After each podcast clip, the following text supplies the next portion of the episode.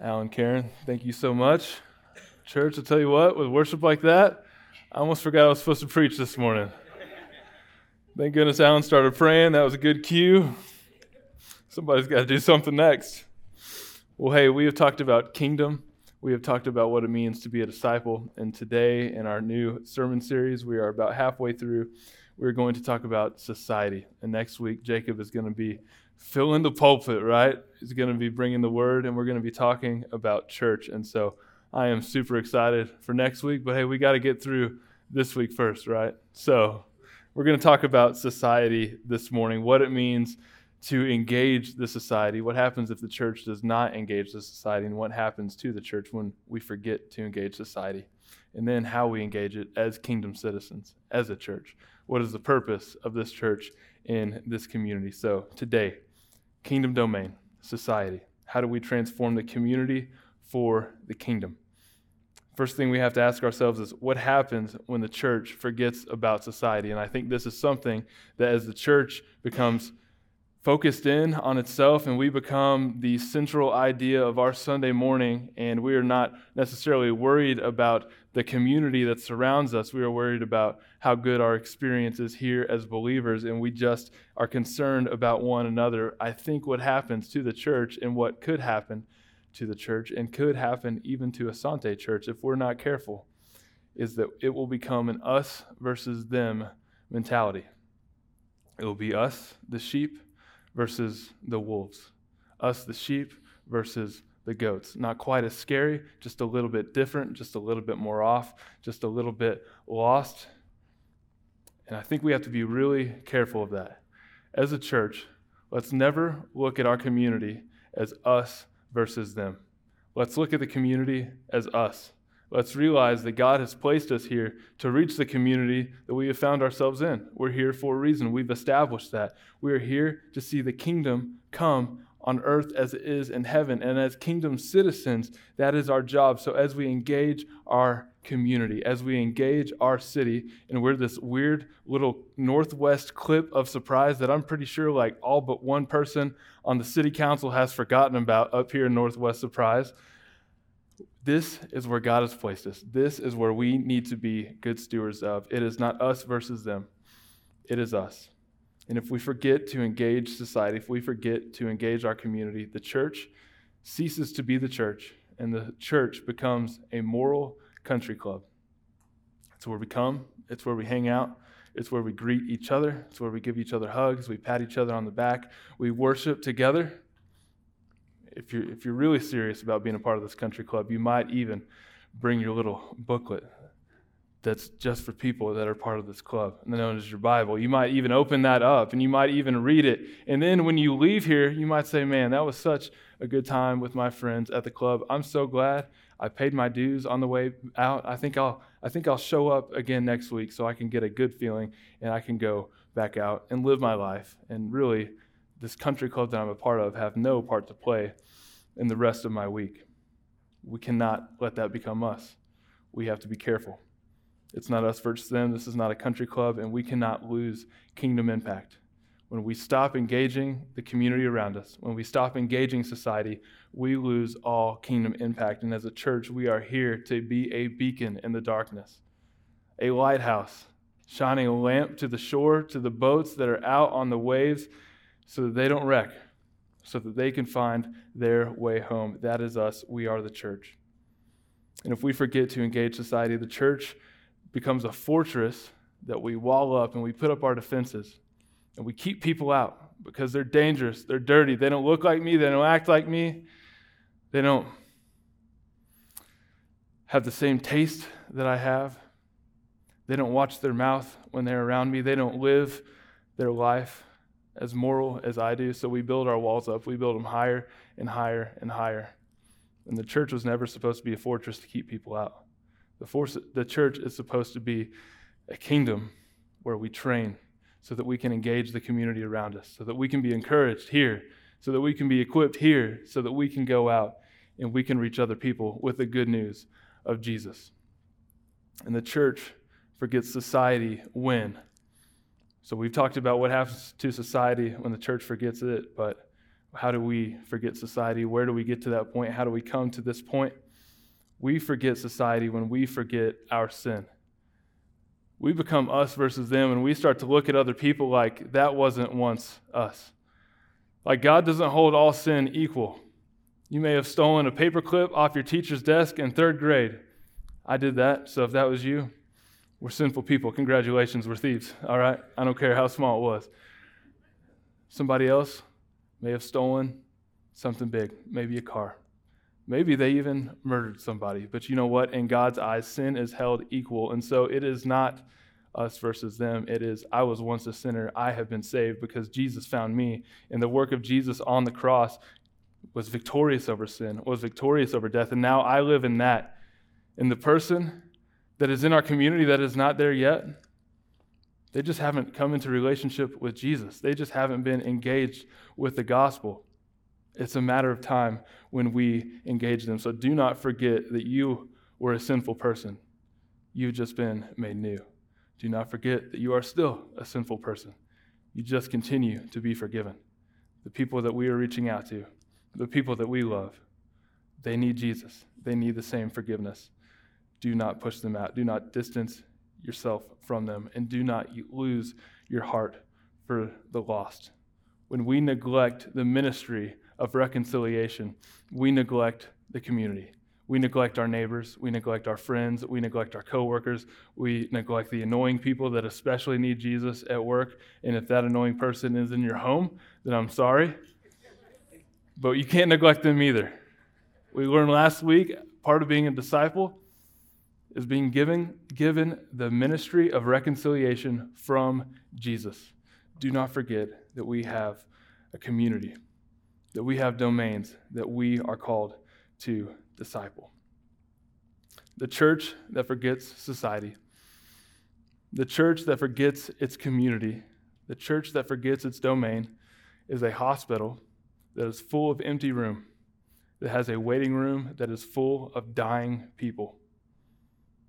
We need to bust down the doors that are separating them, whether that is mentally, whether that is physically, whether that is emotionally, certainly that is spiritually, keeping the people that are dying in the waiting room from getting to the hospital beds to where they can be treated.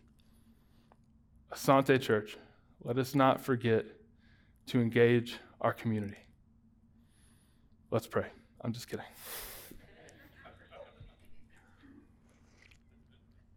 We are going to be in Luke chapter 10 this morning, verses 1 through 11.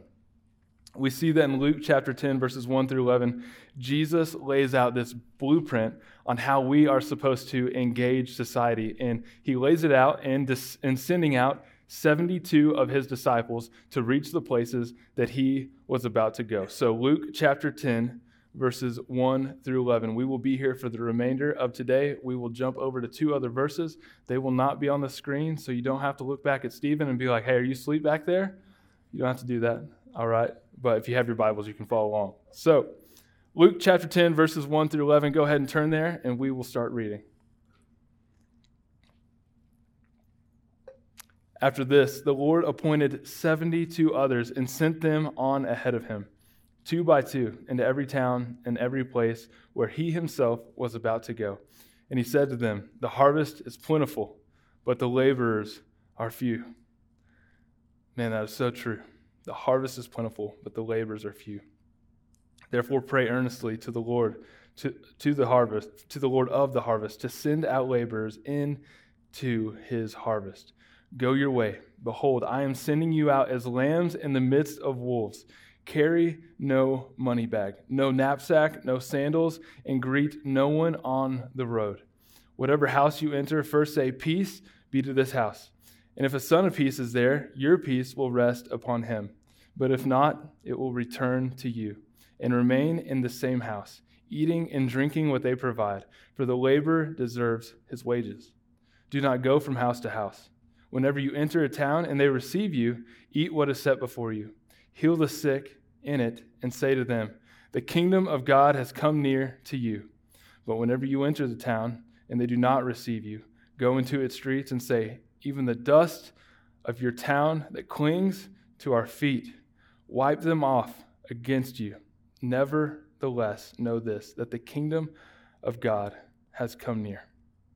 So, in this, in this scripture, Luke 10 1 through 11, we see that there are seven steps, seven attributes, seven things that we need to do as a church that Jesus lays out if we are going to engage our community, if we are going to engage our society. The first of those seven is that we need to start with prayer. We need to start with prayer. If you are taking notes this morning, that is a great place to get started. Save some room. We have seven points.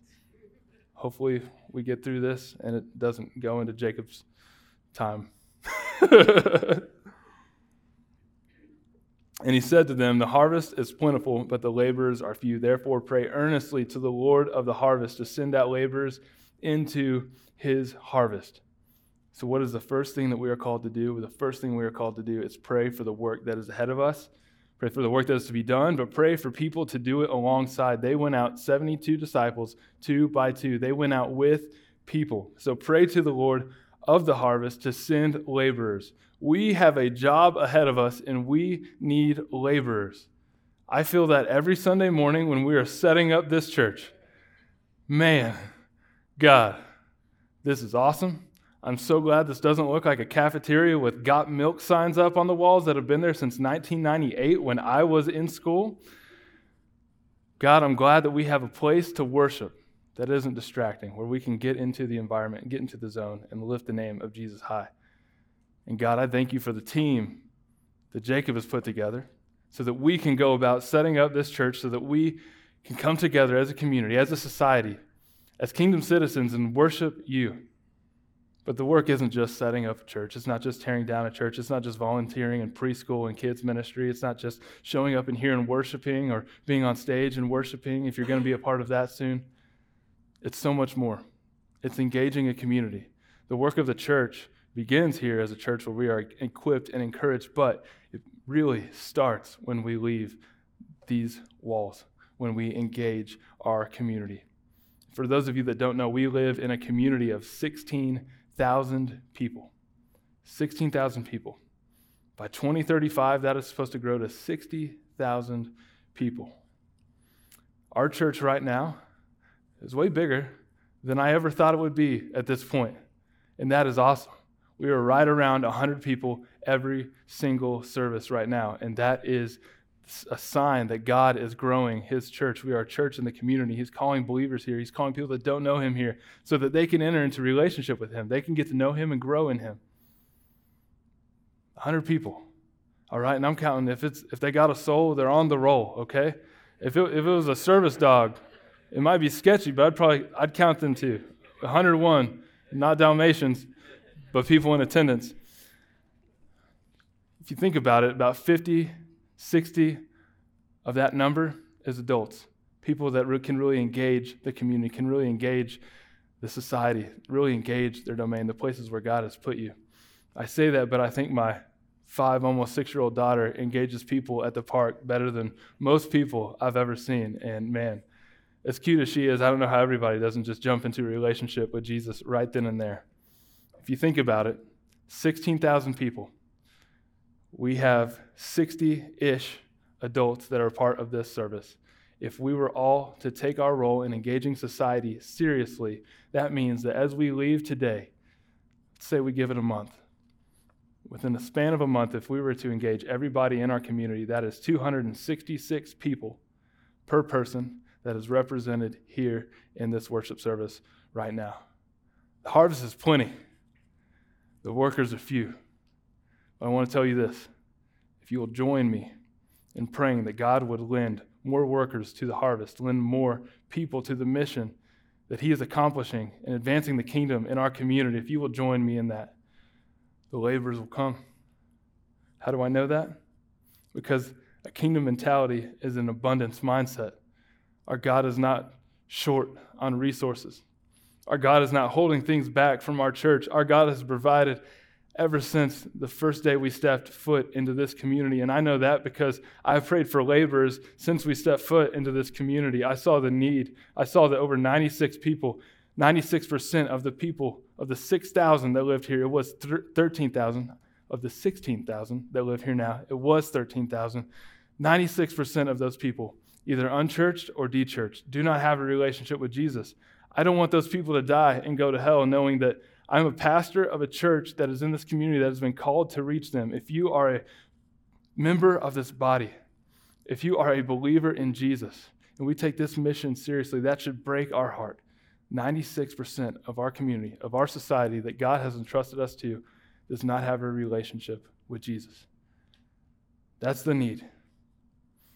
God is providing for that need. We started off this church as four people. Well, six if you count our little girls. It's me, Rachel, my mom, and grandma. My mom and grandma beat us out here by a month and a half, and I'm pretty sure it was just because the grandkids were going to be here. All right? God continued to grow the church. He continued to build a core team that we were able to launch with. Over the span of COVID, where churches were having to shut down, we saw growth of 40 people over Zoom Bible studies. If that's not the work of the Lord, I don't know what is. I hate Zoom.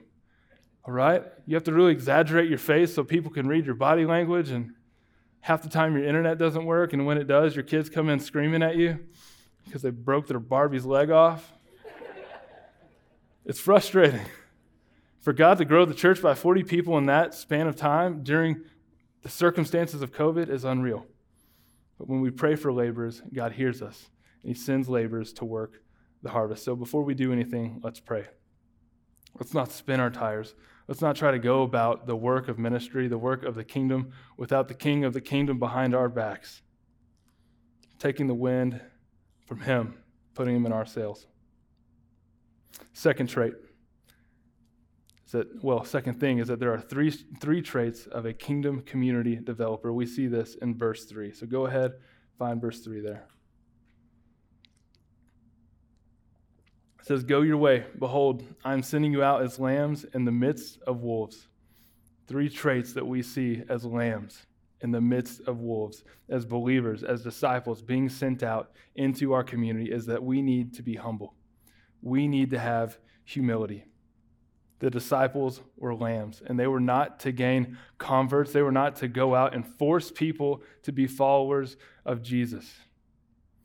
They were sent out to serve people and to share the good news of the gospel, to share the good news of the kingdom. So, as a church, as kingdom citizens, as people engaging our community, we need to be humble. The second thing we need to be is vulnerable. Sheep's in the midst of wolves. That means open to attack physically, emotionally, spiritually.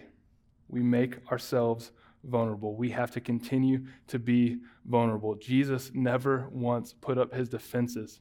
When they came for him to put him on a cross, he offered himself up. We are to follow in the example and the footsteps and the life and in the teaching of Jesus. We need to make ourselves vulnerable.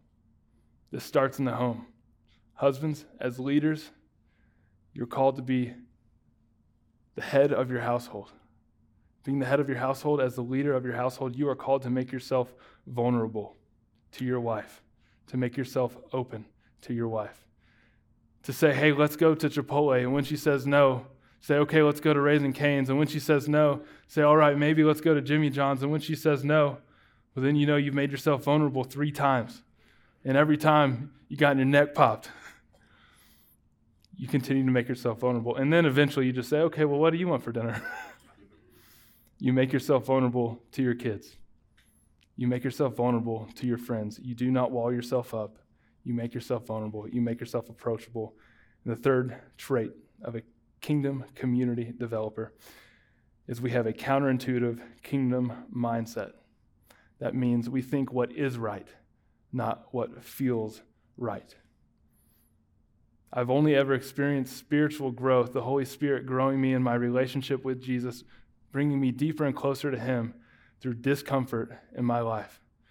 if we are going to be a people that make a difference in our community, that means that we are vulnerable. That means that we are letting our guard down. It means we are sheep in the midst of wolves. That means getting uncomfortable getting around people you wouldn't normally put yourself around. That means doing more than driving home from work, opening the garage, pulling in, closing the garage door, and going inside your house. And the only activity that you know that happens on your street is when your ring doorbell tells you. we have to engage our community. It's never going to feel right. It's only going to feel awkward. It's only going to feel hard. It's going, only going to feel discomforting. But I promise you, when you pursue people with the gospel, when you love them, because Jesus has loved you, God is going to grow you in the midst of that discomfort. So we have to get uncomfortable. We have to have the courage to obey God, to obey his principles, and we have to be kingdom minded. Number three, we need total dependence on God. We find this in verse 4.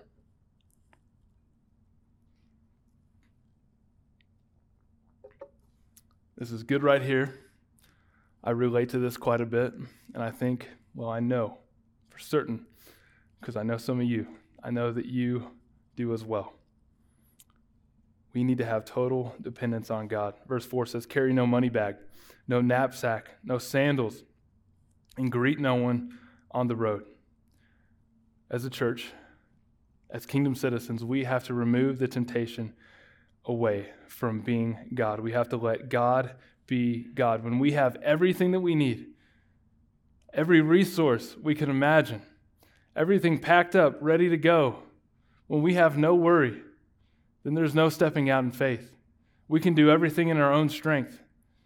When we depend on our own selves, we are saying, God, I see you up on that throne. I want to take you off that throne for a minute. I want to sit on it. And because I've got this, because I've got all the resources, I've got all the energy, I've got all the own strength, I can do what you have called me to do.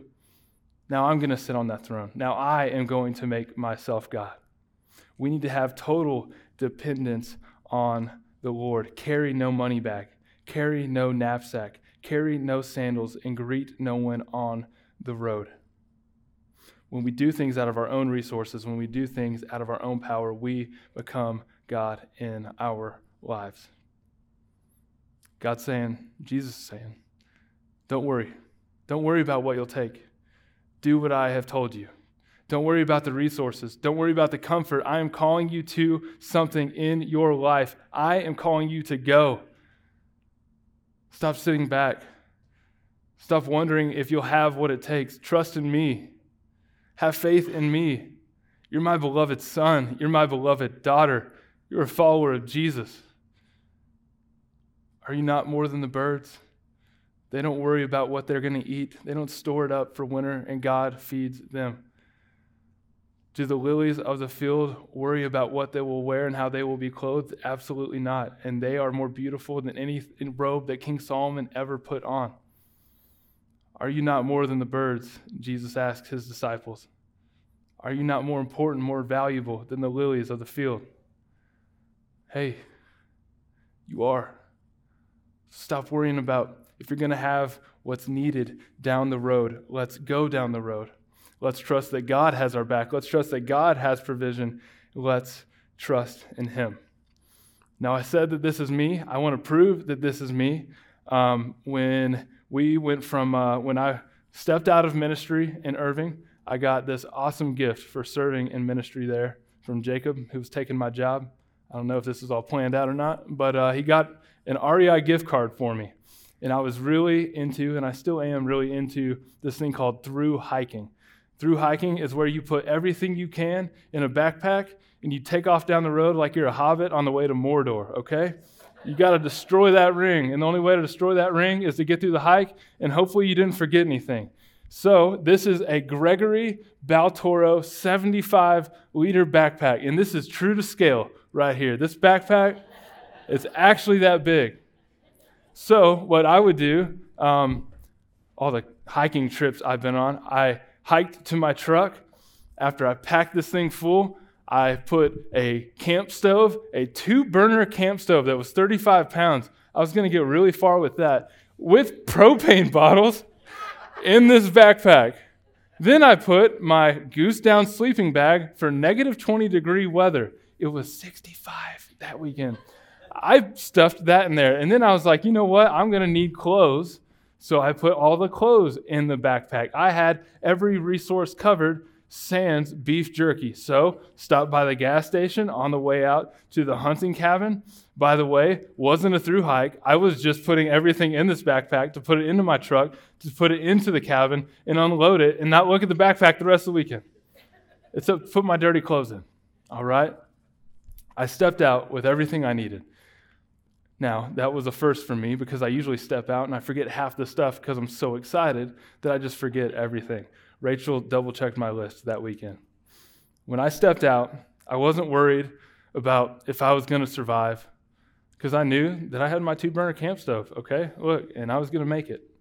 And if I didn't, I was at least going to eat good until I did. There's going to be a lot of good ramen noodles. I had everything packed up. I had all the resources at my fingertips. I could do everything I needed to at the cabin in my own strength, except hunt an animal because I went for five years straight and I never got a single one. Horrible. But I think we approach God the same way. God, show me the cards, show me your plans, show me everything, give me all the resources, and then I'll go. I want to see the checklist, God. Show me the checklist. Okay, you've done that, you've done that, you've done that, you've done that. And God's saying, don't worry about it. Just go. I've given you everything that you need. I will give you everything you need. Stop worrying. Just go. Next, we see that if we're going to be totally dependent on God, that means we have to be fully present people because fully present people reach people. If God is going to provide for our needs, we do not need to waste our thoughts on the worry and the stress and the anxiety of is he going to provide? We need to put our emotions, our thoughts, our follow through into the relationships, into the people that we are surrounded with. We need to be aware of our surroundings. We need to be focused on the people we are surrounded by, we need to identify their needs. And then we need to avoid distraction says, Carry no money bag, no knapsack, no sandals, and greet no one on the road. And I read that at first, and I was like, Dang, Jesus, that's pretty harsh. Not even like, Hey, what's up? Secret handshake? Nothing. Culturally, the greeting of these people would have taken a lot longer than they needed. They needed to stay focused. They didn't need to be distracted. They needed to get on the mission that Jesus had called them to, to talk to the people, get to the places that he had called them to talk to because he was getting ready to go there and they needed to be prepared for Jesus. Avoid distractions. A greeting is a good thing, but it's not the best thing. It's not the great thing. And I think as believers, as a church, a lot of times we can get caught up in good things, doing good things for God, doing good things for the kingdom, doing good things in the church and ministry, that we get distracted from the great things that God has actually said to go and to do. Don't get distracted in these greetings. Keep going. Press on to the place that I have set aside for you and stay focused. Fourth point find places of receptivity, verses 5 and 7. Whatever house you enter, first say, Peace be to this house. And if a son of peace is there, your peace will rest upon him. But if not, it will return to you and remain in the same house, eating and drinking what people provide. For the laborer deserves his wages. Do not go from house to house. So it is in these places, as present people, that we are to sit with people. We are to be with people. We are to share meals with people, get to know them, let the guards down. And we are to discover.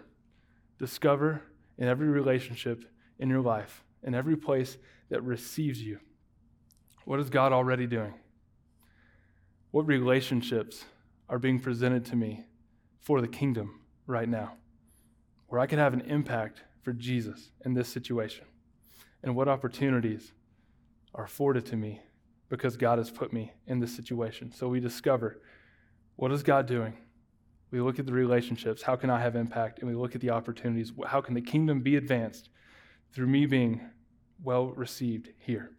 Whenever we were looking at what God was doing in the life of our community, we looked around, we said, man, firefighters, they're super rad. We got a really janky fire station. We should probably pray for a better fire station for them. And I mean, hey, look, God answered that prayer. Have you seen this fire station over here?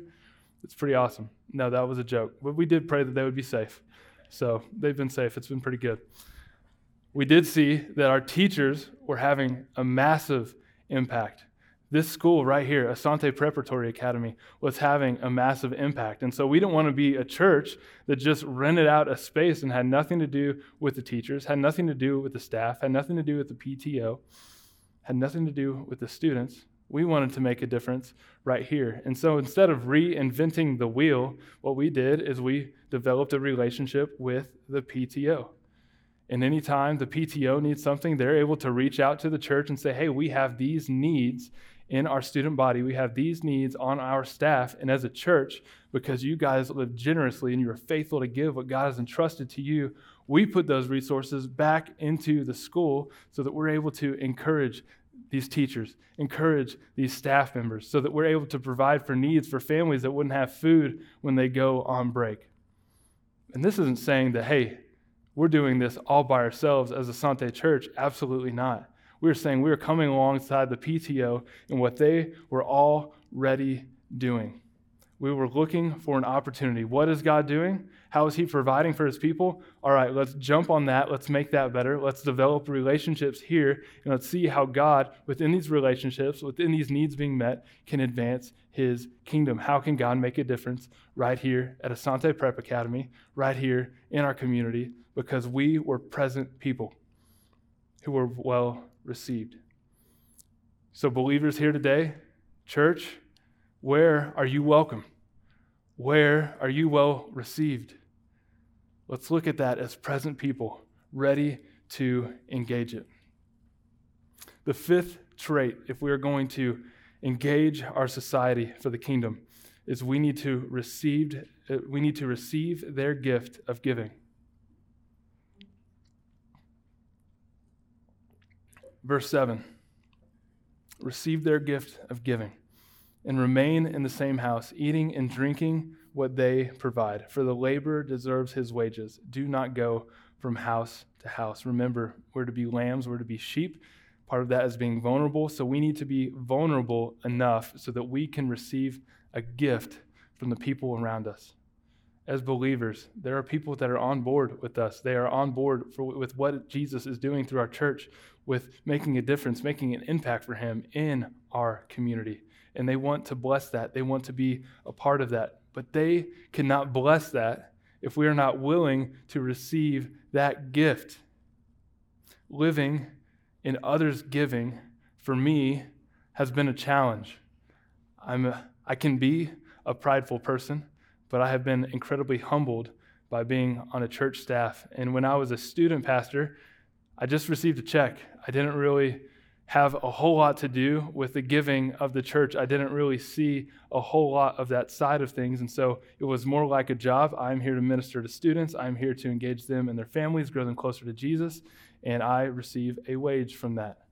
Then I went into the job world, the workplace, and I started earning my wages based off this service of fire protection and inspecting that I would provide. And when things really went haywire, I got to work overtime, which I didn't even know that was a thing. In church, it's just like, what's that? All right. But in the real world, there's overtime, and I would receive more wages for that. And I would earn my living. I would earn my wages, and I would provide for my family. But in the process of planting this church, I've had a complete upside down judo flip from Jesus in my mind of what it looks like to be provided for. We had to raise enough money for the first three to four years of ministry within this church. That took an incredible amount of faith. That's my salary, that's insurance for our family, and that is every, every ministry that this church has so that it can operate. And in the midst of that, my pride had to be completely obliterated. I had to die to myself and realize, God, this isn't how hard I can work. This isn't how much I can earn everything so that I can take care of my family. God, I am solely reliant on you in this. And in nine months, we were able to raise 90% of what we needed for the life of this church for the first three to four years.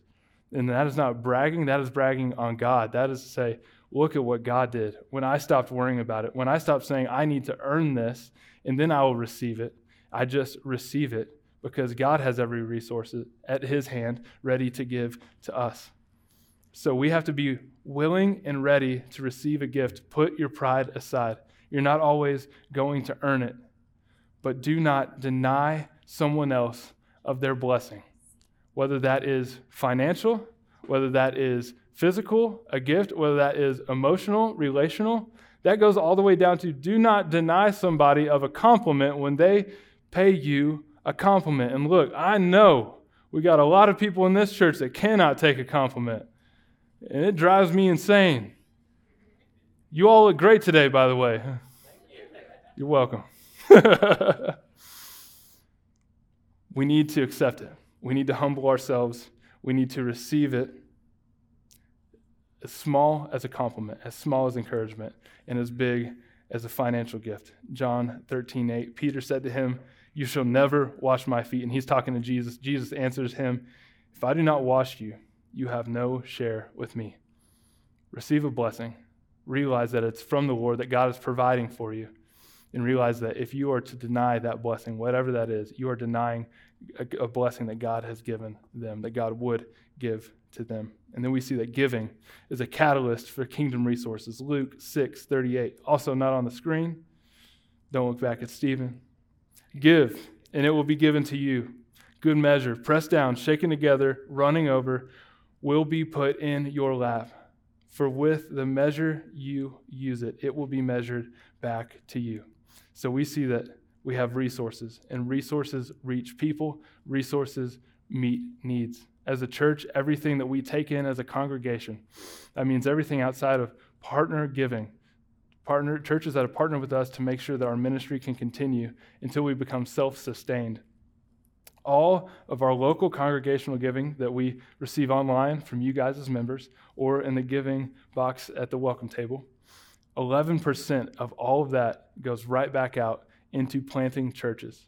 We have three churches that we are supporting right now Valley Life, North Peoria, Village Hope, Laveen. And I say supporting, like we're supporting them with 1% of that. So we are meeting a small need.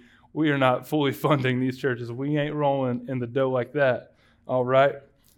But we are meeting a need where we can. And then we are setting aside money, 1% every month, for our next church plant, knowing that churches meet needs because churches, when they're doing their job and they're in communities, they're engaging the people that they've been called to engage for the gospel, the needs are met.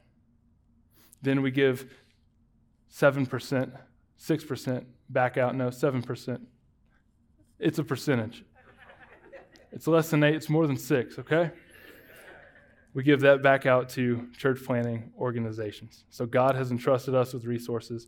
We need to steward them well. We need to advance the kingdom. Last two points, real quick. We need to heal the sick. You see this in verse 9. Heal the sick in it, and say to them, The kingdom of God has come near to you. So, this is meeting a physical, this is meeting an emotional need.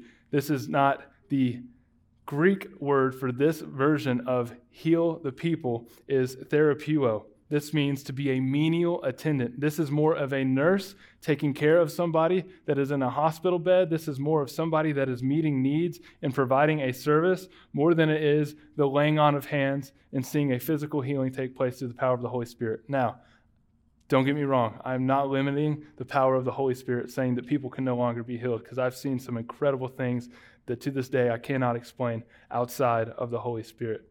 But what I'm saying is, in this scripture here, it is saying to be present with people, to identify their needs, and to meet those needs.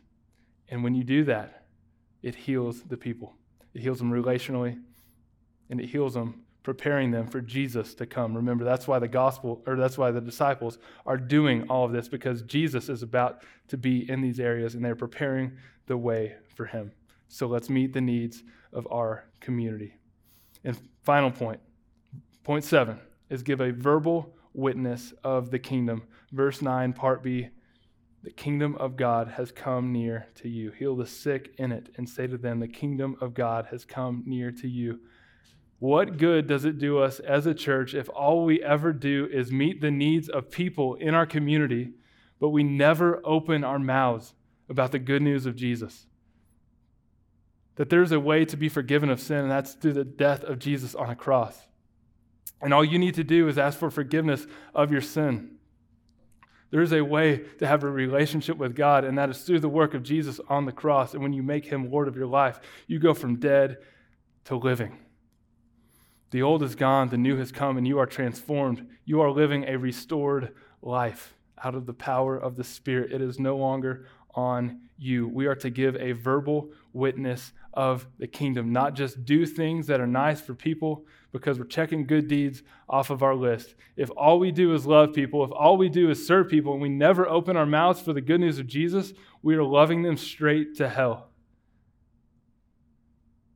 Let that soak in. There's a lot of people doing a lot of good out there. But if it's not paired with the gospel, if it's not paired with the hope of Jesus, if it's not paired with what he did on the cross for us and his victory over death, sin, and the enemy in their life, we're just a nonprofit. We're just taking care of people. But if you really want to meet a need, if you really want to see healing, bring the gospel. That is our responsibility. Meeting a need physically, emotionally, relationally, that is a foot in the door as we have said over and over since we started this church. And that is our job. But to bring true reconciliation, which is our ministry through Jesus, it can only be done through what Jesus did on the cross. It can only be done through the gospel. It can only be done through a relationship with Jesus because he is victorious. A church that fails to engage society is a church that is easily forgotten. I do not ever want Asante Church to be forgotten. Not because of our own status, not because of pride or ego, but if we are a church that is forgotten, that means we are a church that never did a lick of good for our community, for the people God has called us to. Let's go. Let's serve. let's go with the gospel. Let's go with hope. Let's go with light. Let's go with life, true life in Jesus. Let's pray.